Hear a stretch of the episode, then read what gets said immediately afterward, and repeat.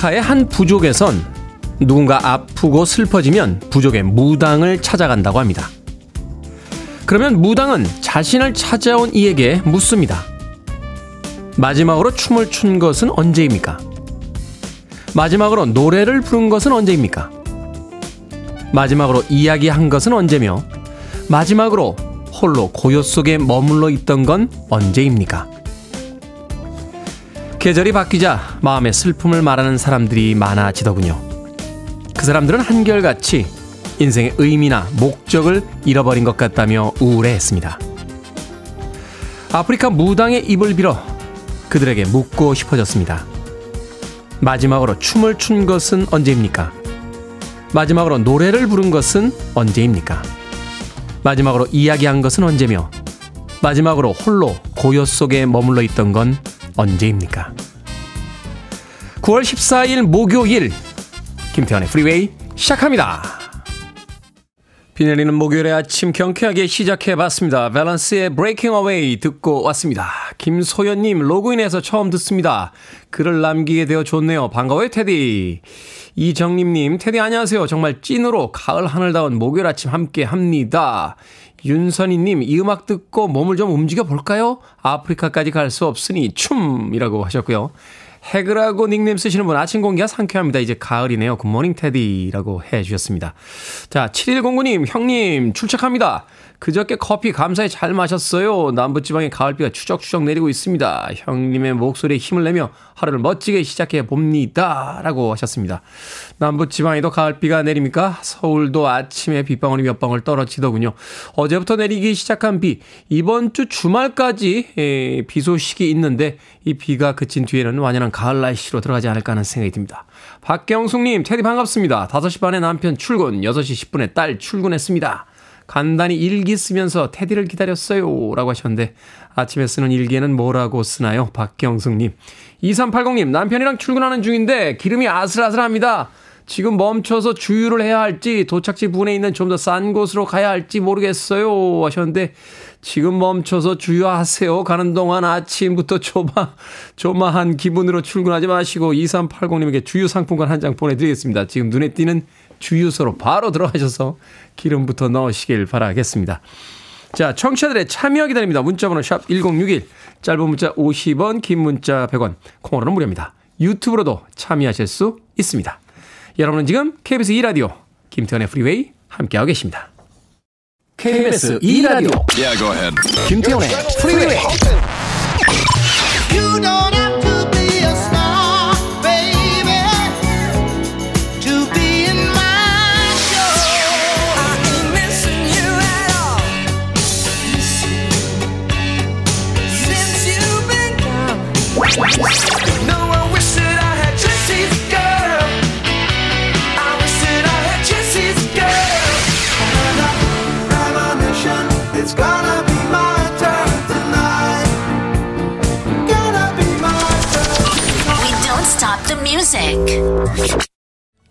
스파이스 걸스의 2 Become 1 듣고 왔습니다.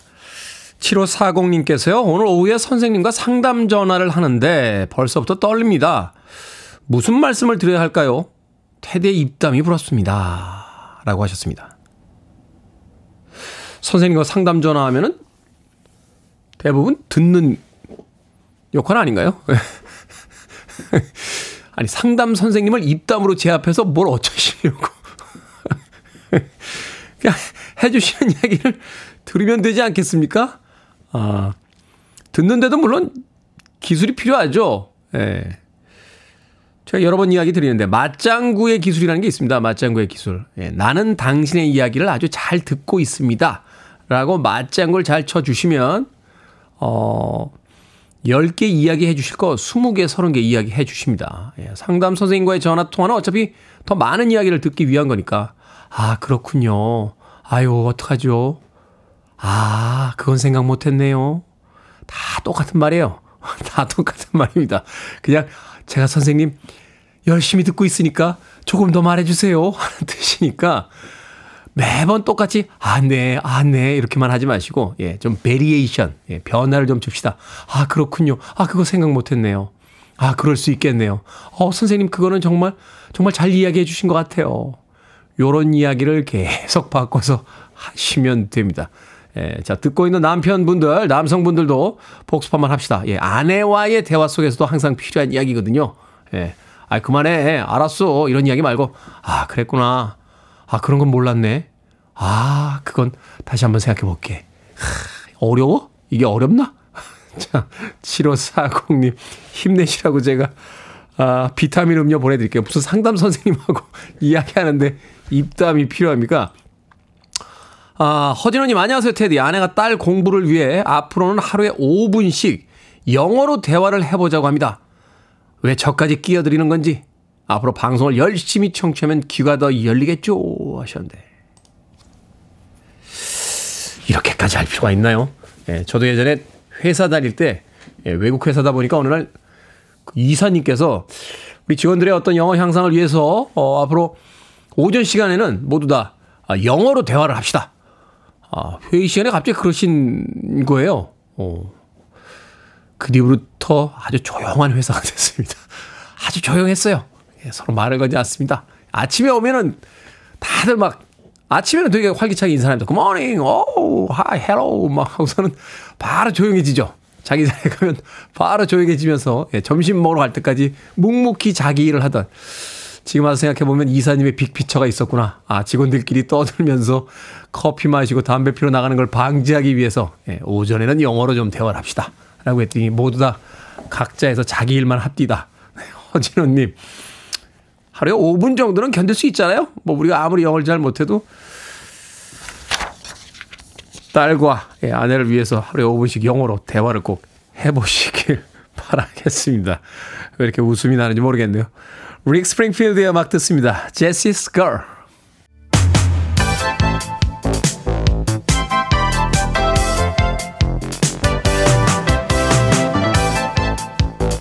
이 시간 뉴스를 깔끔하게 정리해드립니다. 뉴스 브리핑 캔디 전예현 시사평론가와 함께합니다. 안녕하세요.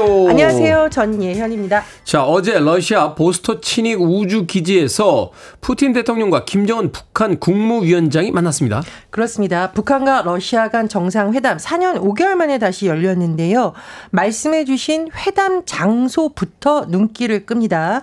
러시아의 보스토치니 우주기지 말 그대로 최첨단 우주 시설이거든요. 네. 북한이 인공위성 위성과 발사체 기술에 굉장히 지금 공을 들이는 것으로 알려졌는데 그런 김정은 위원장의 바람을 반영한 것이다. 이런 해석이 나오고 있고요. 한 보도에 따르면 뭐 인공위성 기술을 이전해 주겠다 이런 이야기도 있었다라는 뉴스도 있던데. 구체적 협의 내용은 나오지 않았습니다만은 그런 질문이 나왔다는 거예요. 음, 네. 북한의 인공위성 제작을 도울 거냐라고 푸틴 대통령에게 기자가 질문했더니 그것 때문에 우주기지 왔다. 라니까 예 충분히 그런 해석이 가능한 거고요. 주목할 부분이 또 있습니다.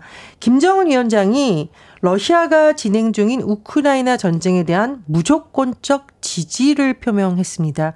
그럼 지금 러시아와 우크라이나 이 관계에 한반도 문제까지 연관이 되는 이런 모양새가 연결되는 것이고요. 또 김 위원장은 북한 대외 정책의 1순위가 북러 관계다. 자, 이 말은 그동안 우리가 북중 관계를 많이 했었는데 역시 미묘한 변화가 감지된다. 이런 해석이 나옵니다. 푸틴 대통령이 북한의 경제와 안보에 대한 보답을 시사하는 발언을 했기도 했는데요. 자, 북러 정상회담에 대한 해석 크게 두 가지로 많이 나옵니다. 지금 테디 님도 언급해 주셨는데 북한에서는 러시아가 우크라이나에 대해서 사용할 포탄을 비롯한 무기를 지원하고 네. 러시아는 북한의 군사 기술 경제적 지원을 해주기로 합의한 것이 아니냐라는 해석이 전반적으로 나오고 있고요. 자, 또 하나, 우리 정부에서 지금 한미일 외교에 굉장히 공을 들이고 있는데, 우리 외교가 새로운 시험대에 서는 모양새가 됐다. 이런 분석도 나옵니다. 참, 한반도의 정치 지형이라는 건 참 긴장감이 가실 날이 없군요. 윤석열 대통령이 세계 부처의 개각을 단행했습니다. 국방부, 문화체육관광부, 여성가족부였죠? 예, 국방부 장관 후보자의 신원식 국민의힘 의원, 문체부 장관 후보자에는 이명박 정부에서 장관을 지냈던 유인촌 특보가 지명이 됐고요. 여성가족부 장관 후임에 김행 전 국민의힘 비상대책위원이 지명이 됐는데, 자, 민주당을 비롯한 야당에서는 이번 인사가 꼬리 자르기 인사다. 아, 이것은 이제 국방부 장관이 여러 가지 의혹을 받고 있는데 해명이 아직 안 된 상태에서 교체를 한 것에 대한 반발로 보이고요. 또 불통 인사다 이렇게 반발하고 있죠. 청문회가 진행이 됐을 때 다시 한번 논란이 커질 것으로 보이고요. 그리고 지금 신원식 국방부 장관 후보자의 예전 발언이 상당히 논란이 될 것으로 보입니다. 어제 KBS 뉴스 보도 등에 의해서 다시 한번 조명이 되고 있는데요. 신원식 국방부 장관 후보자가 2019년 9월 한 국방 전문 유튜브 채널에 출연해서 전두환 신군부의 12.12 쿠데타에 대해서 나라 구해야 되겠다고 나왔다고 본다. 즉 나라를 구하려던 것이라고 의미를 부여한 것 아니냐라는 논란이 일고요. 5.16에 대해서는 경제적으로 혁명이다 라고 평가를 한 것으로 전해집니다. 또 전직 대통령들에 대해서 굉장히 원색적인 비난을 한 것으로 전해지고 있는데 노무현 전 대통령과 문재인 당시 대통령을 당해서 악마, 간첩 이런 표현을 쓴 것으로 지금 밝혀지고 있습니다. 신 후보자는 과거 발언이 국회의원이 되기 전에 제야 투쟁가로서 격한 얘기를 한 것이라고 해명을 했지만 이게 앞으로도 계속 논란이 될 가능성은 커 보입니다. 실종자 수색 중 순직한 최상병 동료의 어머니가 임성근 해병대 1사단장을 공수처에 고발했습니다. 어떤 내용입니까? 예, 고 최상병의 동료 A 병장의 어머니가 임성근 해병대 1사단장을 업무상 과실치상 및 직권남용 혐의로 공수처에 고발을 했습니다. 상황을 좀 짚어보면 A 병장이 지난 7월 최상병과 함께 경북 예천에서 실종자 수색 임무를 수행하고 있었는데요. 어, 구명조끼가 없는 상태에서 급류에 휩쓸려서 50m가량을 떠내려가다가 구조가 됐습니다. 생존은 했는데 이 어머니의 주장을 요약해 보면 그 다음 과정에 상당히 좀 문제가 있었다라는 것으로 보입니다. 일단 A 병장이 사고 직후에 장시간 모래사장에 방치가 됐고요. 숙소로 복귀해서도 진술서부터 작성했지 의료진 진료는 없었다 라고 이 어머니가 주장을 하고 있고 특히 임사단장은 언론에게 생존자들이 트라우마 치료 중이다라고 홍보를 했는데 사실상은 집체 교육이 전부였고 지휘관과의 대화 정도가 전부였다라는 겁니다. A 병장이 지금 사고 후유증으로 외상 후 스트레스 장애를 진단받고 병원에 입원하게 됐는데 이게 피해자로 인식조차 되지 못했다라고 이 어머니가 주장을 하고 있습니다. 근데 사실 아들이 복무 중인 부대의 지휘관을 고발한다는 게 아무리 이제 부모님들에도 쉽진 않죠. 쉽지 않죠. 예. 그런데 이 어머니가 본인도 쉽지 않았다라고 하면서 하지만 사건 수사가 제대로 이루어지지 않는 상황에서 다른 생존 장별들에 대한 피해 구조도 쉽지 않아질 것이라고 판단해서 이렇게 고발하게 됐다라고 신경을 밝혔습니다. 정확한 조사가 나와봐야 알겠습니다만 한 뉴스 보도에 따르면은 안전에 대해서 신경 써라 하는 지시는 없었고 해병대 티셔츠 입혀라 뭐 이런 지시만 있었다는 또 뉴스도 있더라고요. 뭐가 더 중요한지 좀 생각 좀 해주셨으면 좋겠습니다. 자, 철도 노조가 총파업을 예고했습니다. 예정대로라면 오늘 오전 9시부터죠? 예, 코레일 노사의 교섭이 결렬이 됐고요. 철도 노조 오늘 오전 9시부터 18일 오전까지 나흘간 총파업에 돌입을 하게 됩니다. 평소 대비 수도권 전철은 75% 수준으로 운행이 줄어들 예정이고 KTX가 약 68%, 새마을화, 무궁화 호도 각각 58%, 63% 수준으로 감축될 예정이라고 합니다. 정부와 코레일에서는 출퇴근 시간대 전철이나 장거리 KTX에 우선적으로 인력을 투입해서 피해를 최소화하겠다고 밝혔습니다. 자, 철도노조의 파업은 2019년 11월 이후 약 4년 만인데요. 이번에는 임금 문제뿐만 아니라 야간 근무 안전을 위한 4조 2교대를 전면 시행해라 이런 노조의 요구사항이 있었다고 하고요. 특히 수서역과 부산역 구간에도 KTX를 운행하는 여부 이것이 핵심 쟁점인 것으로 알려지고 있습니다. 철도 노조는 SRT 운행이 줄어든 구간에 KTX도 함께 투입하자라고 주장을 했지만 국토부에서는 분리 운영 체계를 유지해야 한다, 안 된다라고 주장한 것으로 전해집니다. 네, 철도 사용하시는 분들 참고하시길 바라겠습니다. 자, 오늘의 시사 엉뚱 퀴즈 어떤 문제입니까? 예, 북러 정상이 러시아 보스토치니 우주기지에서 만났다는 소식 전해드렸죠. 러시아의 극동 지역인 보스토 치니는 생소하지만 명절 때 친척들이 모이면 고스톱 치니라는 말은 흔히 들어보셨을 겁니다. 자, 오늘의 시사엉뚱 퀴즈 나갑니다. 고스톱 게임에는 많은 명언? 예, 명언이 있습니다. 명언들 있죠. 예. 매너에 관한 것 중에서요. 한 번 내린 펜은 다시 걷어들이지 않는다는 뜻으로 실수를 해도 그대로 인정한다는 뜻의 이 말은 무엇일까요? 1번 낙장불입, 2번 낙화유수, 3번 낙상주의, 4번 낭낭 낙킹온 헤브스토어 발음이 영. 정답 아시는 분들은 지금 보내주시면 됩니다. 재미는 오답 포함해서 모두 10분에게 아메리카노 쿠폰 보내드립니다. 고스톱 게임에는 많은 명언들이 있는데 매너에 관한 것 중 한번 펜은 다시 걷어들이지 않는다 하는 뜻이죠. 실수를 해도 그대로 인정한다는 뜻의 사자성어 무엇일까요? 1번 낯장불입, 2번 낙화유수, 3번은 낙상주의, 4번은 낭낭나킹 on heaven's door 되겠습니다. 문자번호 샵 1061, 짧은 문자 50원, 긴 문자 100원, 콩으로는 무료입니다. 뉴스 브리핑 전희연 시사평론가와 함께했습니다. 고맙습니다. 감사합니다.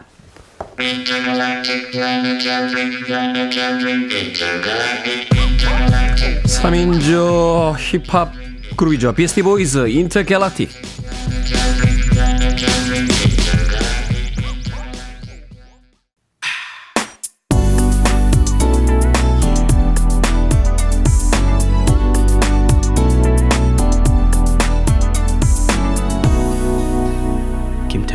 Freeway. 김환원님께서 곡이 은근 좋네요 하셨는데 은근히 좋습니까? 마릴린 맥쿠 빌리 데이비스 주니어의 You Don't Have to Be a Star 듣고 왔습니다. 자 오늘의 시사엉뚱 퀴즈 판에 한번 내려놓은 펜은 물리기 위하여 다시 집어들지 못한다 하는 뜻의 사자성어는 무엇일까요? 정답은 1번 낙장불입이었습니다. 낙장불입.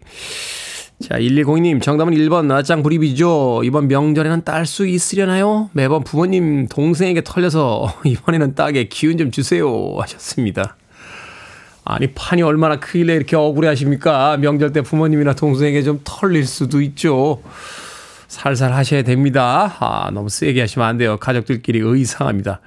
4789님, 정답은 1번 낯장 불입입니다. 아내가 가끔 부부싸움 할 때면 첫사랑이랑 결혼했어야 한다고 푸념하는데 그때마다 저는 낯장 불입이라고 말합니다.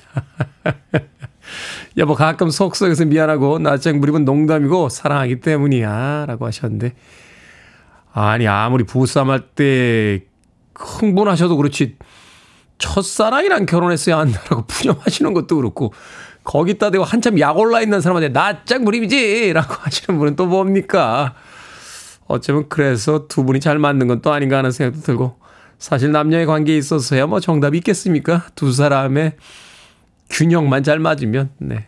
궁합만 잘 맞으면 남들이 볼 땐, 어, 어, 어, 저래도 되나? 하는데 두 사람은 깔깔거리고 잘 살더라고요. 4789님. 그래도 이건 좀 자제하세요. 어우, 첫사랑이랑 결혼했어야 돼. 낙장불입이지. 라고 하는 건 약간 시트콤 분위기인데요. 4789님. 자, 방금 소개해드린 분들 포함해서 모두 10분에게 아메리카노 쿠폰 보내드립니다. 당첨자 명단 방송이 끝난 후에 김태훈의 프리웨이 홈페이지에서 확인할 수 있습니다. 코너 당첨되신 분들은 방송 중에 이름과 아이디 문자로 알려주시면 모바일 쿠폰 보내드리겠습니다. 문자 번호는 샵 1061, 짧은 문자는 50원, 긴 문자는 100원입니다. 자, 김소연님, 그리고 신희더영님께서 신청하신 음악입니다. 제이콥 딜란이 이끌었던 팀이죠. 월플라워스, One Headlight.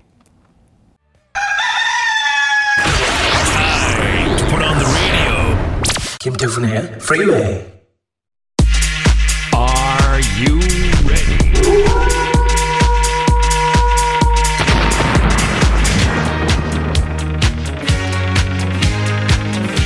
고민 해결은 이곳에서 하시죠. 결정을 해드릴게 신세계 상담소. 정경환님, 테디 사인이 있는 책을 다 읽고 테디의 팬인 지인에게 선물하고 싶은데 선물해도 될까요? 아니면 그냥 가지고 있을까요? 그냥 가지고 계세요. 혹시 압니까? 나중에 사인된 테디 책이 비싼 값에 경매에서 팔리는 날이 올지. 4541님 명절 숙직 근무를 서야 하는데 후배들이 근무를 대신 서줄 테니 연휴에 쉬라고 합니다. 그래도 제 근무니까 제가 설까요? 아니면 제안을 받아들일까요?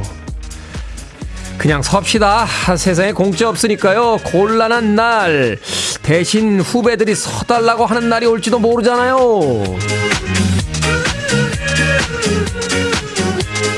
김형숙님, 위가 안 좋아서 커피를 끊어야 하는데, 그래도 너무너무 먹고 싶습니다. 끊을까요? 아니면 그냥 마실까요? 그냥 마십시다. 물 좀 많이 타서 커피 한 잔에 위로라는 것도 있잖아요.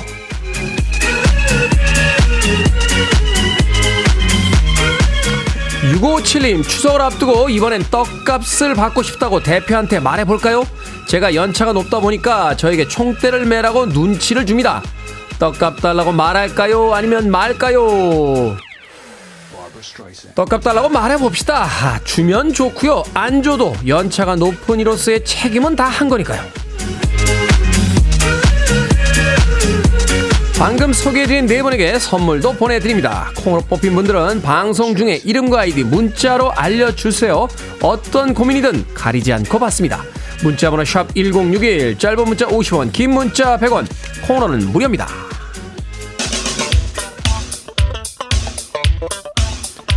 이탈리아의 아티스트죠. 스파냐, 콜미.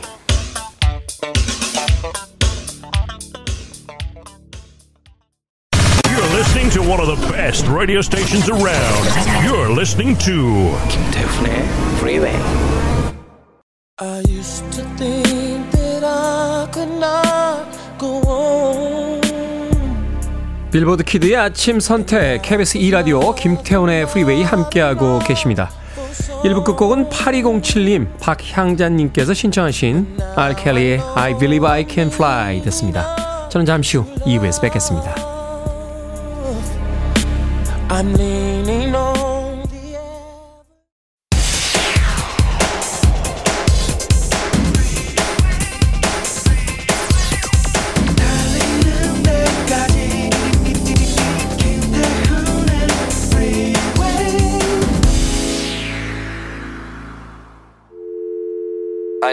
Arms around me. I need to feel your touch.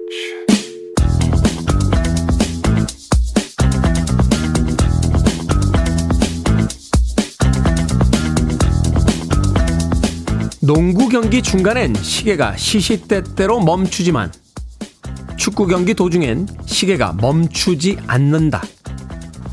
시간을 다루는 두 가지 방식이 흥미롭다. 인플레이가 아니면 유의미한 시간으로 세지 않겠다는 농구의 논리와 시간은 좌우지간 흐르는 것이고 인플레이가 아닌 순간은 추가 시간으로 보상하겠다는 축구의 논리. 물론 실세계에서 시간은 멈추지 않고 무의미한 시간을 보냈다고 나중에 보충해 주지도 않지만 때로는 생각한다. 우리 삶에도 농구 혹은 축구의 방식으로 시간이 주어진다면 무엇을 택할지.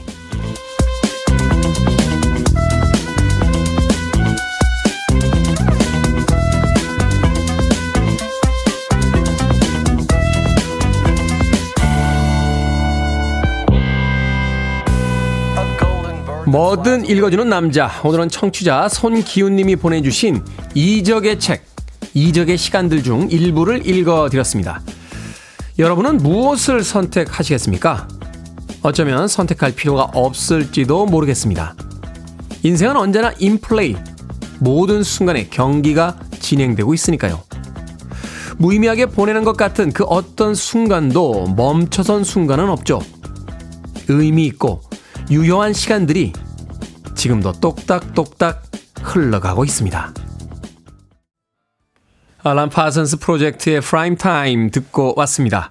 김태훈의 프리웨이 2부 시작했습니다. 앞서 일상의 재발견, 우리 하루를 꼼꼼하게 들여다보는 시간, 뭐든 읽어주는 남자. 오늘은 청취자 손기훈 님이 보내주신 이적의 책, 이적의 시간들 중 일부를 읽어드렸습니다.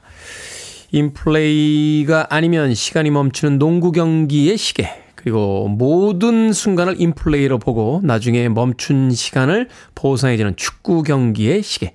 여러분들의 시계를 어디에 맞추시겠습니까? 라는 질문이었는데 대부분의 분들이 축구의 시간을 선택하셨군요. 한동훈님, 저는 축구 시간이요. 강숙현님, 저도 축구 시간을 택할 것 같아요. 김은숙님, 저도 축구를 택하겠습니다. 물론 농구의 시간을 선택하신 분들도 있습니다만 아마도 축구의 시간이 우리들의 인생의 시간과 비슷하기 때문이 아니었을까 하는 생각이 듭니다. 자, 뭐든 읽어주는 남자. 여러분 주변에 의미 있는 문구라면 뭐든지 읽어드리겠습니다. 김태훈의 프리웨이 검색하고 들어오셔서 홈페이지 게시판 사용하시면 됩니다. 말머리 뭐든 달아서 문자로도 참여 가능하고요. 문자 번호는 샵 1061, 짧은 문자 50원, 긴 문자 100원, 콩으로는 무료입니다. 자, 채택된 청취자 손기훈님에게 촉촉한 카스테라와 따뜻한 아메리카노 두 잔 모바일 쿠폰 보내드리겠습니다. I want it, I need it, I'm desperate for it. Okay, let's do it. 김태훈의 Freeway. 마치 한 곡 같은 두 곡의 음악을 이어서 듣고 왔습니다. 전나영님과 손선민님께서 신청해 주신 Love의 Still the Show 그리고 8003님께서 신청해 주신 트로이 시반의 Youth까지 두 곡의 음악을 이어서 들려드렸습니다. 이 두 곡의 음악을 이어달라고 요청해 오신 분이 계세요. 4762님께서 이 두 곡을 이어보면 어떨까요? 하는 의견을 보내주셨는데 두 곡을 이어놓고 나니까 아주 잘 만든 한 곡의 음악 같은 그런 분위기가 느껴졌습니다. Love의 Still the Show, 트로이 시반의 Youth까지 두 곡의 음악 이어서 들려드렸습니다. 아, 069님, 네, 0669님. 엄마랑 이모가 전통 강정을 만드셔서 명절 전에는 정신없이 바쁩니다. 어깨가 편찮으셔서 수술까지 하고 일하는 엄마를 더 많이 못 도와드려 마음에 걸렸는데 오늘 내일 회사 쉬고요. 지금 집에 가는 중이에요. 엄마 기다려. 라고 하셨습니다. 좋네요. 명절이 돼서 가족들끼리 뭔가 아, 음식을 같이 만드는 그 풍경들. 아, 남자들은 어디 있는 겁니까? 예. 엄마랑 이모랑 예, 지금 따님이신 것 같은데 딸은 강정 만들고 있는데 예. 아들 하고 남편은 어디가 있는 겁니까, 지금? 네. 올해부터라도요, 좀, 뭐 음식 솜씨야 하루아침에 생길 수 있는 게 아니니까, 좀, 이렇게 나눠서 하면 안 되나요? 음식을 아, 여자분들이 하시면 설거지나 뒤처리는 남자분들이 좀 하시면 안 됩니까? 그럴 수 있잖아요. 밥 먹고 나서 엄마랑 딸들은 이렇게 과일 먹으면서 TV 보고 아빠하고 아들하고 싱크대 가서 설거지 할 수 있잖아요. 그게 뭐 어렵나? 네. 아, 0669님이 가게 하시는 것 같다고요? 어, 아니, 가게를, 가게를 해도 그렇죠. 가게를 해도 아들은 어디 있는 거예요? 네, 남편하고.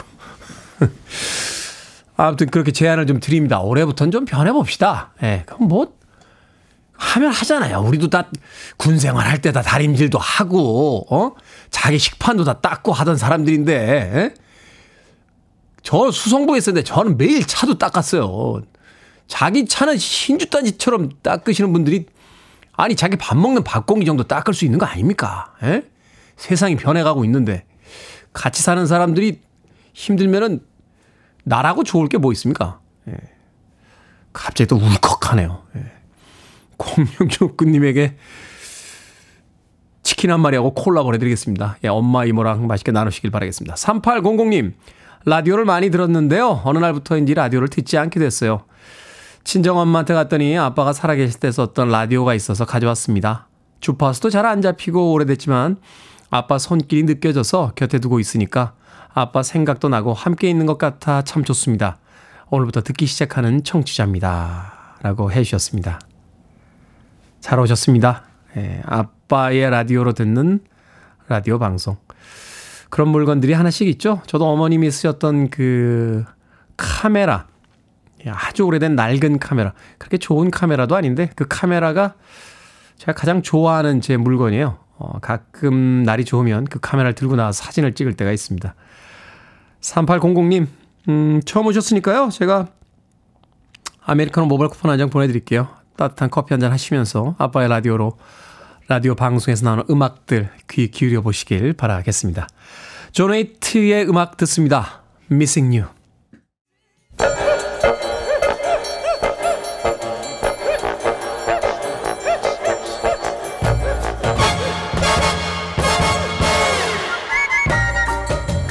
온라인 세상 속 촌철살인 해악과 위트가 돋보이는 댓글들을 골라봤습니다.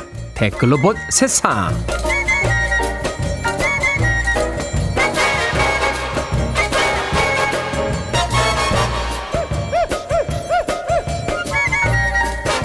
첫 번째 댓글로 본 세상. 페루에서 레몬이 결제 수단으로 등극했다고 합니다. 엘리뇨로 비가 너무 많이 내리는 바람에 레몬 농사가 폭삭 망하자 레몬 값이 치솟기 때문인데요. 그러자 한 가게에서 레몬으로 결제 가능합니다. 라는 안내문을 써붙인 거죠. 그만큼 레몬은 페루 식단에서 빠지지 않는 필수 재료라고 합니다. 여기에 달린 댓글 드립니다. 스퀴즈님, 강원도 사람인데요. 사람들이 버스 탈 때 감자 내고 타냐고 감자 페이냐고 놀릴 때마다 약이 올랐습니다. 그런데 페루에는 진짜 레몬 페이가 있네요. 보이님, 한국인이면 김치니까 배추페이로 하죠. 산지 증명 가능하면 1.5배 쳐주고요.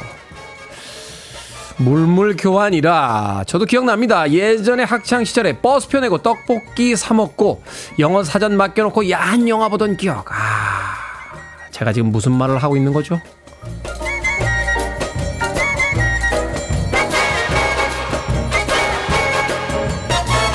두 번째 댓글로 본 세상. 영국의 한 호텔 연못에서 키우는 관상용 비단잉어가 자꾸만 사라지는 사건이 발생했습니다. 호텔이 CCTV를 설치했더니 밤마다 수달이 잉어를 훔쳐먹고 있었다는군요. 호텔 측은 비단잉어 한 마리가 약 2,000파운드, 우리나라 돈 300만 원대에 달한다면서 총 1억 6천만 원이 넘는 피해를 입었다고 밝혔습니다. 여기에 달린 댓글 드립니다. 8324님, 가격은요, 인간이 정한 것일 뿐입니다. 수달은 그냥 맛있는 밥이 있길래 먹은 것 뿐이죠. 이치님, 수달이 최고급 뷔페에서 식사 제대로 했네요. 살 제대로 쪘겠어요.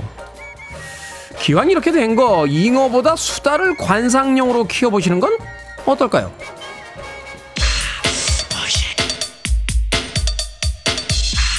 솔트앤 페퍼입니다. 푸시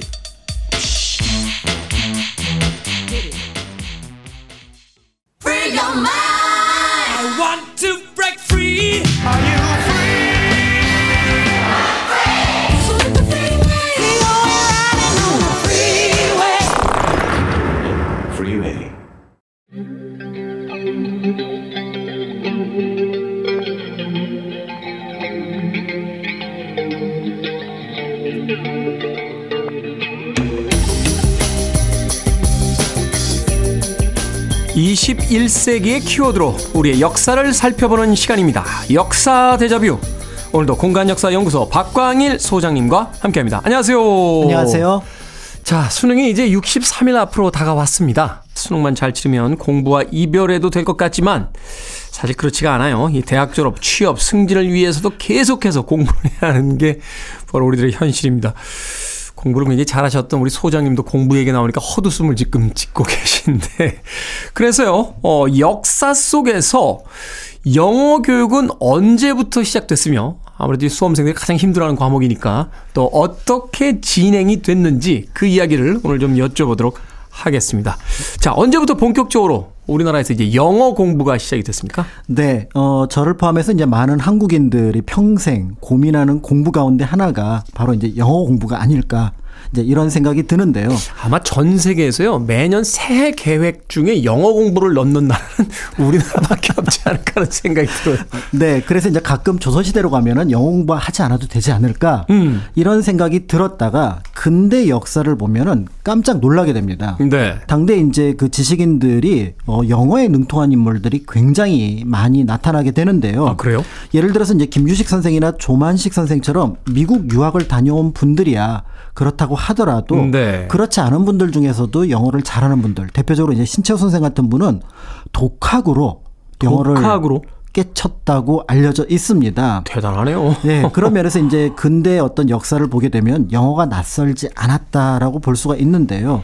그런 면에서 당시 이제 영어 공부법이 조금 궁금해지기도 하는데 그 내용을 살펴보니까 처음에 우리나라에서 영어가 이제 공부가 본격적으로 시작된 건 1882년으로 보입니다. 1882년. 네, 당시 이제 그 우리나라 고문으로 부임했던 독일인 멜렌도르프가 이제 우리나라에 영어 교육기관, 그러니까 통역관을 양성하는 것이 좋겠다라는 음. 제안을 하게 돼서 동문학이라고 하는 기관을 만들게 되는데요. 이제 1년 동안 학습 기간이 이루어지는데 여기는 모든 수업이 영어로 진행이 됩니다. 그래서 굉장히 성과가 높았다. 이제 이렇게 알려져 있고요. 그 다음에 이제 본격적으로 이제 그 사회 전반적으로 영어 교육이 확산되는 데는 큰 역할을 했던 게 육영공원입니다. 육영공원. 네, 그래서 저는 처음에 이 영자가 영국의 영자길래 영어를 가르 치기 위해서 이름을 이렇게 지었나 싶었더니 그 영자는 영재를 뜻하는 음. 같은 한자를 쓰거든요. 네. 그래서 영어가 아니라 영재를 가르치는 가르치는 것이었는데 어, 이 유경공원은 이제 미국 공사관의 지원으로 이루어진 어떤 학습 기관이라고 볼 수가 있는데 당시 이제 헐버트, 벙커, 길모어 같은 교사를 초빙을 했습니다. 네. 이제 헐버트 박사 같은 경우는 다트머스를 졸업했고요. 그다음에 길모어 같은 경우는 프린스턴을 졸업한 인물이었기 어, 때문에 명문들이네. 네, 굉장히 이제 수준 높은 강사들이 왔다라고 볼 수 있다는 점에서 이제 어떻게 보면 그 성과를 기대할 수 있었고 실제로 한국 학생의 학습 능력이 굉장히 높았다 이런 아. 평가를 내기도 했습니다. 그렇죠. 학생들이 받쳐줘야 또 좋은 선생님들이 오시는 거니까. 네. 그래서 네. 이제 이분들이 남겨놓은 기록을 보면 흥미로운 것들이 있는데 한국 학생들 암기력이 뛰어나더라. 암기력이. 네. 10개월 동안에 3,000개 정도의 영어 단어를 외웠는데 오. 그게 어디에서 비롯됐는가 봤더니 아, 한국 학생들은 17살에 천자문을 떼더라. 아, 그렇죠. 우리나라로 따지면 지금 초등학교 한 저학년 정도 되는 나이면 글 공부한 사람들은 천자문, 그러니까 글자 천 개를 외운다는 거잖아요. 그렇습니다. 그러니까 그 한자를 아. 외웠던 경험이 바탕이 돼서 영어 다원어 외우는 게 낯설지 않게 금방 적응을 하더라. 이런 부분들이 있었던 것 같고요. 야, 그러네요. 우리가 뭐 8천 단어, 뭐, 뭐, 뭐 2만 2천 버케블러 이런 얘기 합니다만 기본적으로 3천 단어 정도면 일상 회화는 충분히 가능한 수준이거든요. 그렇습니다. 어. 그래서 이제 그런 면에서 볼 때 일단 여기에 이제 기반이 됐고 또 한편으로 어느 정도 한문을 하는 사람은 이 한문의 문법이 그러니까 중국어 아, 문법이 아, 영어 문법이랑 비슷합니다. 그러네요. 우리나라의 어순이 일본 어순하고 좀 비슷하고 그렇습니다. 그렇죠? 그렇기 아. 때문에 굉장히 빠르게 영어를 익혔다라는 평가를 내렸습니다. 그렇군요. 그래서 중학교 때 저희 한문 선생님이 그렇게 한문을 잘하면 영어도 잘한다고 이야기를 그렇게 하셨던 거군요.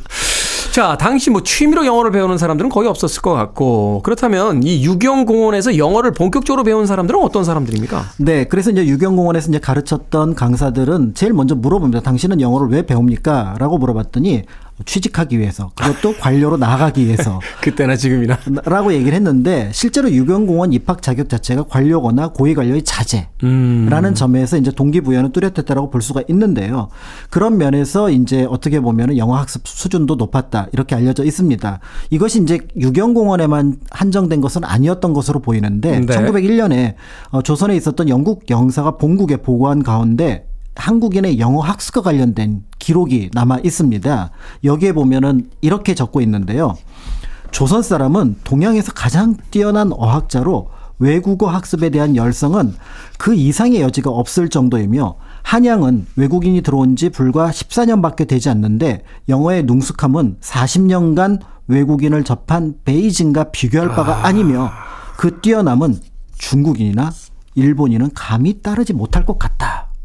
이게 이제 좀 주관적이라고는 하더라도 굉장히 듣기 좋은 말인 건 분명한 것 같고요. 이게 주관적인 게 아닌 것 같아요. 최근에도요, 그 여행해 보면 중국 가서 영어 쓰면은 거의 대화 안 됩니다.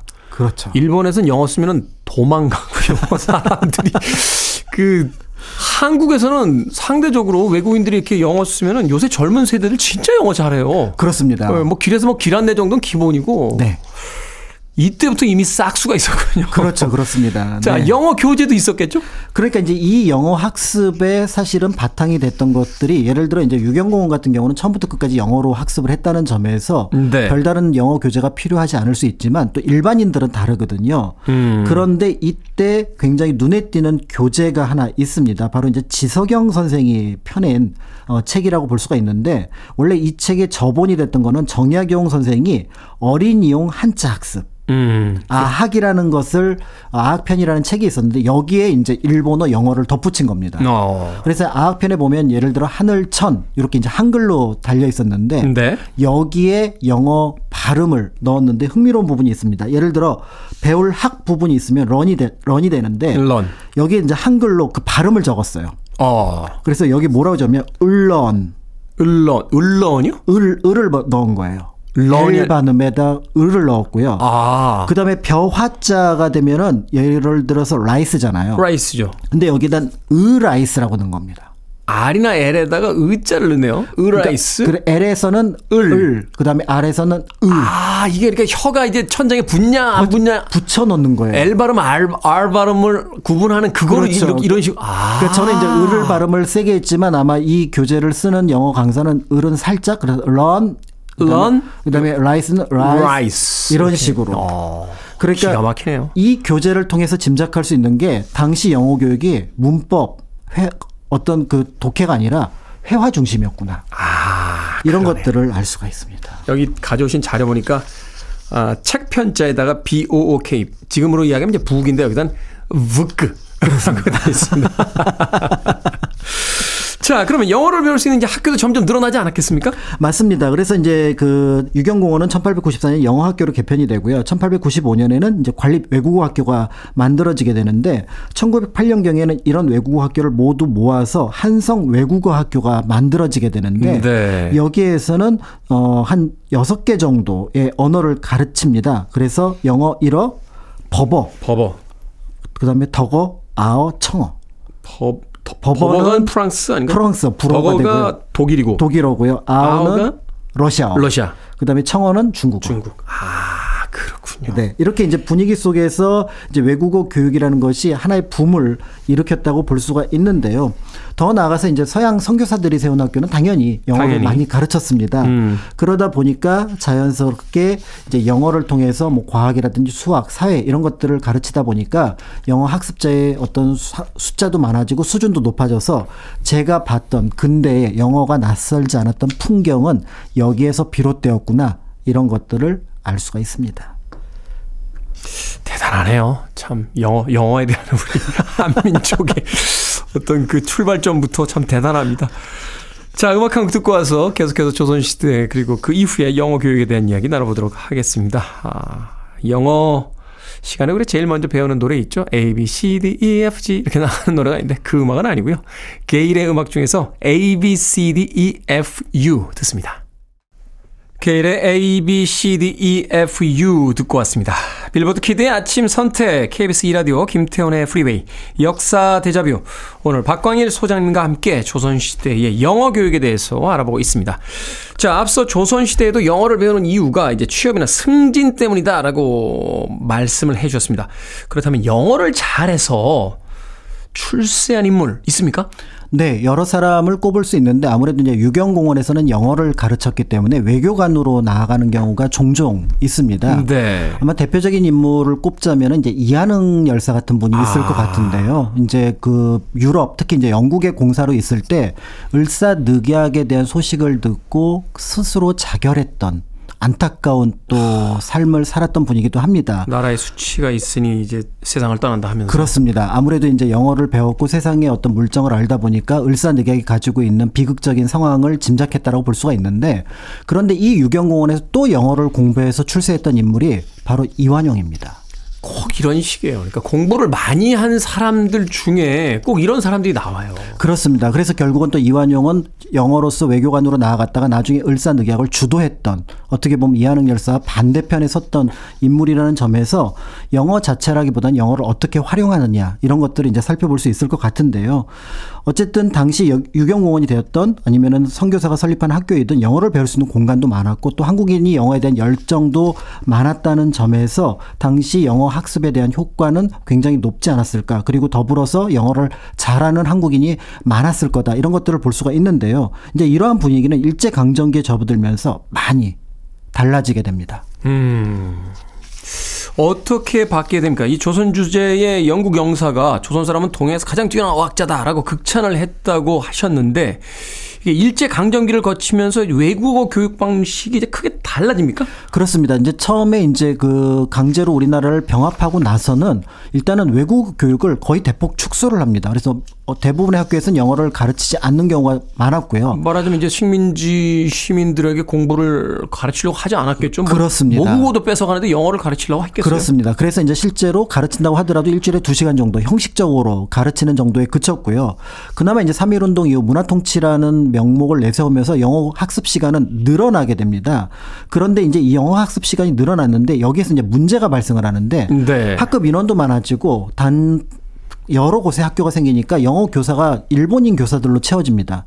문제는 일본인 교사의 영어 발음이 너무 좋지 않았던 거예요. 그래서 각 학교에서 이- 영어 교사를 교체해 달라라고 하면서 동맹 휴학이 일어날 정도였고요. 예전에 저도 그런 기억이 나요. 이게 그 제가 이제 불문과인데 에흐 발음이라고 있어요. 어, 이게 굉장히 어렵습니다. 뭐 흑약대 뭐 이렇게 이렇게 발음하는데 그걸 어떤 교수님은 그냥 르가대. 그 분명히 원어 그 교수님이 하시는 발음하고 많이 틀려서 이렇게 약간 당황했던 기억이 나는데 이제 뭐 제가 뭐 이렇게 편견을 가지고 있는 건 아닙니다만 당시에 이제 일본에서 영어를 잘하는 선생님 아무래도 이제 우리는 본토에서 온 사람들한테 영어를 배웠는데 그렇습니다. 그리고 아. 이제 앞에서 말씀드렸던 것처럼 아학편에서 지석영 선생이 글을 달아놓은 것처럼 사실은 우리는 표음 문자를 가지고 있기 때문에 영어를 네. 가능하면 현지 발음화해서 표현을 할 수가 있었는데 그러니까 learn과 rice. 를 구분하는 사람들인데 그런데 이 발음이 이제 적절하지 않았고 더 큰 문제는 1924년에 경성제국대학이 설치가 되면서 네. 영어 교육의 목표가 회화에서 문법 독해로 바뀌었다는 겁니다. 그때부터 우리나라 그 교육이 잘못 방향을 잡았군요. 그렇습니다. 그러다 보니까 기껏해야 1년에 몇십 명 뽑는 경성제국대학 학생들을 염두에 둔 영어 교육이 전반적으로 퍼지게 되면서 결국은 회화가 어떻게 보면 사라지게 되고 문법과 독해만 남는 그런 교육으로 남았다는 점 이런 부분이 좀 안타깝다고 볼 수가 있는 거죠. 네, 요새 젊은 학생들은 안 그렇습니다만 저희 그 학교 다닐 때 배우는 건 다 문법이었어요. 소위 이야기해서 미국 사람도 모르는 미국 문법을 우리가 이제 배운다 했었는데 자, 당시 영어는 세계는 접하는 수단이었을 텐데요. 이 자연스럽게 영어를 배우려는 또 다른 지식인들이 있었겠죠? 그렇습니다. 이제 그래서 학교 교육에서 전반적으로 영어의 어떤 교육 수준이 낮아지는 것과는 별개로 또 영어에 대한 관심들은 굉장히 높았다라고 볼 수가 있고요. 무엇보다도 영어를 잘하면 일본인들이 함부로 하지 못한다. 이런 인식도 있었던 것 같습니다. 음. 예를 들어서 이제 도쿄의 유학생들을 보면은 가장 많았던 전공자들이 뭐 예를 들어 법비나 경제였을 것 같지만 실제로는 네. 영문학이었고요. 아, 그래요? 예. 그래서 이제 윤동주 시인 역시 처음으로 유학을 갈 때 전공은 영문학이었었거든요. 영문학 전공이었다. 그렇습니다. 이제 이런 것들이 있었고 더불어서 이제 2차 세계 대전이 일어났을 때 우리의 사정을 외국에 알리기 위해서 특히 영어권 연합국에게 알리기 위해서는 영어가 필요하다. 이런 인식들이 많아졌습니다. 네. 그런 면에서 이제 학교 이외에도 YMCA 또 이제 경성방송 영어 강좌 이런 것들을 통해서 영어를 배우려고 했다라는 점 이런 것들이 이어졌는데요. 어, 광복 이후에 이제 뭐 영어에 대한 수요는 뭐 널리 알려진 것처럼 굉장히 높아졌다고 볼 수가 있습니다. 그렇기 네. 때문에 현재도 영어는 여러 사람들에게 큰 관심 대상이었지만 근대 역사 속에서도 영어 학습이 어떻게 보면 근대 역사를 추동하는 하나의 동력이었다는 점을 생각해 보면 이제 지금 영어는 뭐 미국 영어 영국 말이 아니라 국제 공용어니까 그렇죠. 이제 그런 면에서 이제 또 한국인들이 영어에 대한 접근 방법들은 계속 이어지고 있지 않나 이런 생각이 들기도 합니다. 다시 한번 우리의 그 영화에 대한 어떤 강박 아닌 강박에 대해서 생각을 해보게 되네요. 뭐 최근에 그 영화에 대한 어떤 관심들도 그렇게 뭐 폄하할 생각은 없습니다. 그런데 사실은 음, 어떤 뭐 개인의 어떤 출세라든지 또는 성공을 위해서 어그 영어가 반드시 필요하다 뭐 이런 어떤 사회적 인식이 있기 때문에 그 영어를 이제 배우려고 하는 그런 사람들이 많은 건 사실인 것 같아요. 그렇죠. 저희 어머니가 나이가 여든이신데 예. 가끔 그런 이야기 하세요. 아, 영어를 좀 배워야 되는데. 그만큼 이제 우리나라 사람들이 어떤 머릿속에 강박처럼 이제 영어가 음. 담겨져 있다는 건데. 근데 이제 조선 시대, 바로 이 근대의 시대로 가 보면 그 영어의 교육이 단지 그 서양의 문물을 받아들이고 또 취업을 위해서뿐만이 아니라 우리나라가 겪고 있었던 그 강점기의 어떤 현실 같은 것들을 해외에 알리기 위해서. 그렇죠. 그러니까 이것도 사실은 독립운동의 일환이었다는 거잖아요. 그렇습니다. 그래서 독립운동가들의 상당수 1940년대 독립운동가들은 영어를 거의 다 할 줄 알았고요. 네. 나중에 이제 광복군 같은 경우도 영어를 잘하는 사람을 뽑아서 이제 그 영, 영국군하고 어떤 연합 작전을 펼치게 하기도 했다는 점 이런 것들을 생각해 보면은 그때 영어가 가지고 있었던 어떤 소명 의식 이런 것들을 현재에는 또 다른 방식으로 좀 해석을 해볼 필요가 있지 않을까 하는 생각이 듭니다. 네. 금연하고 다이어트 그리고 영어 공부에는 반드시 공통되는 지점이 하나 있대요. 간절해야지만 할 수 있다라는 것인데 그 당시에 독립운동가들이 꿈꿨던 그 독립이 얼마나 간절했으면 그 외국어를 배우면서까지 이 조국의 독립을 이루려고 했다는 그 대목에서 또 뭉클하게 되는군요. 자, 역사 대자뷰. 오늘은 조선시대와 일제강점기 역사 속 영어 교육에 대해서 박광희 선생님 영어 잘하시죠?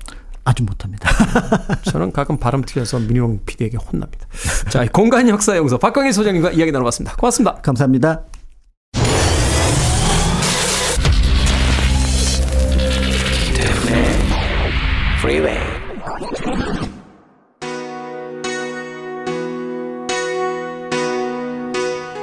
KBS 이라디오 김태훈의 프리웨이 오늘 방송 여기까지입니다. 오늘 끝곡은 마이클 W 스미스의 Place in This World 듣습니다. 편안한 하루 보내십시오. 전 내일 아침 7시에 돌아오겠습니다. 고맙습니다.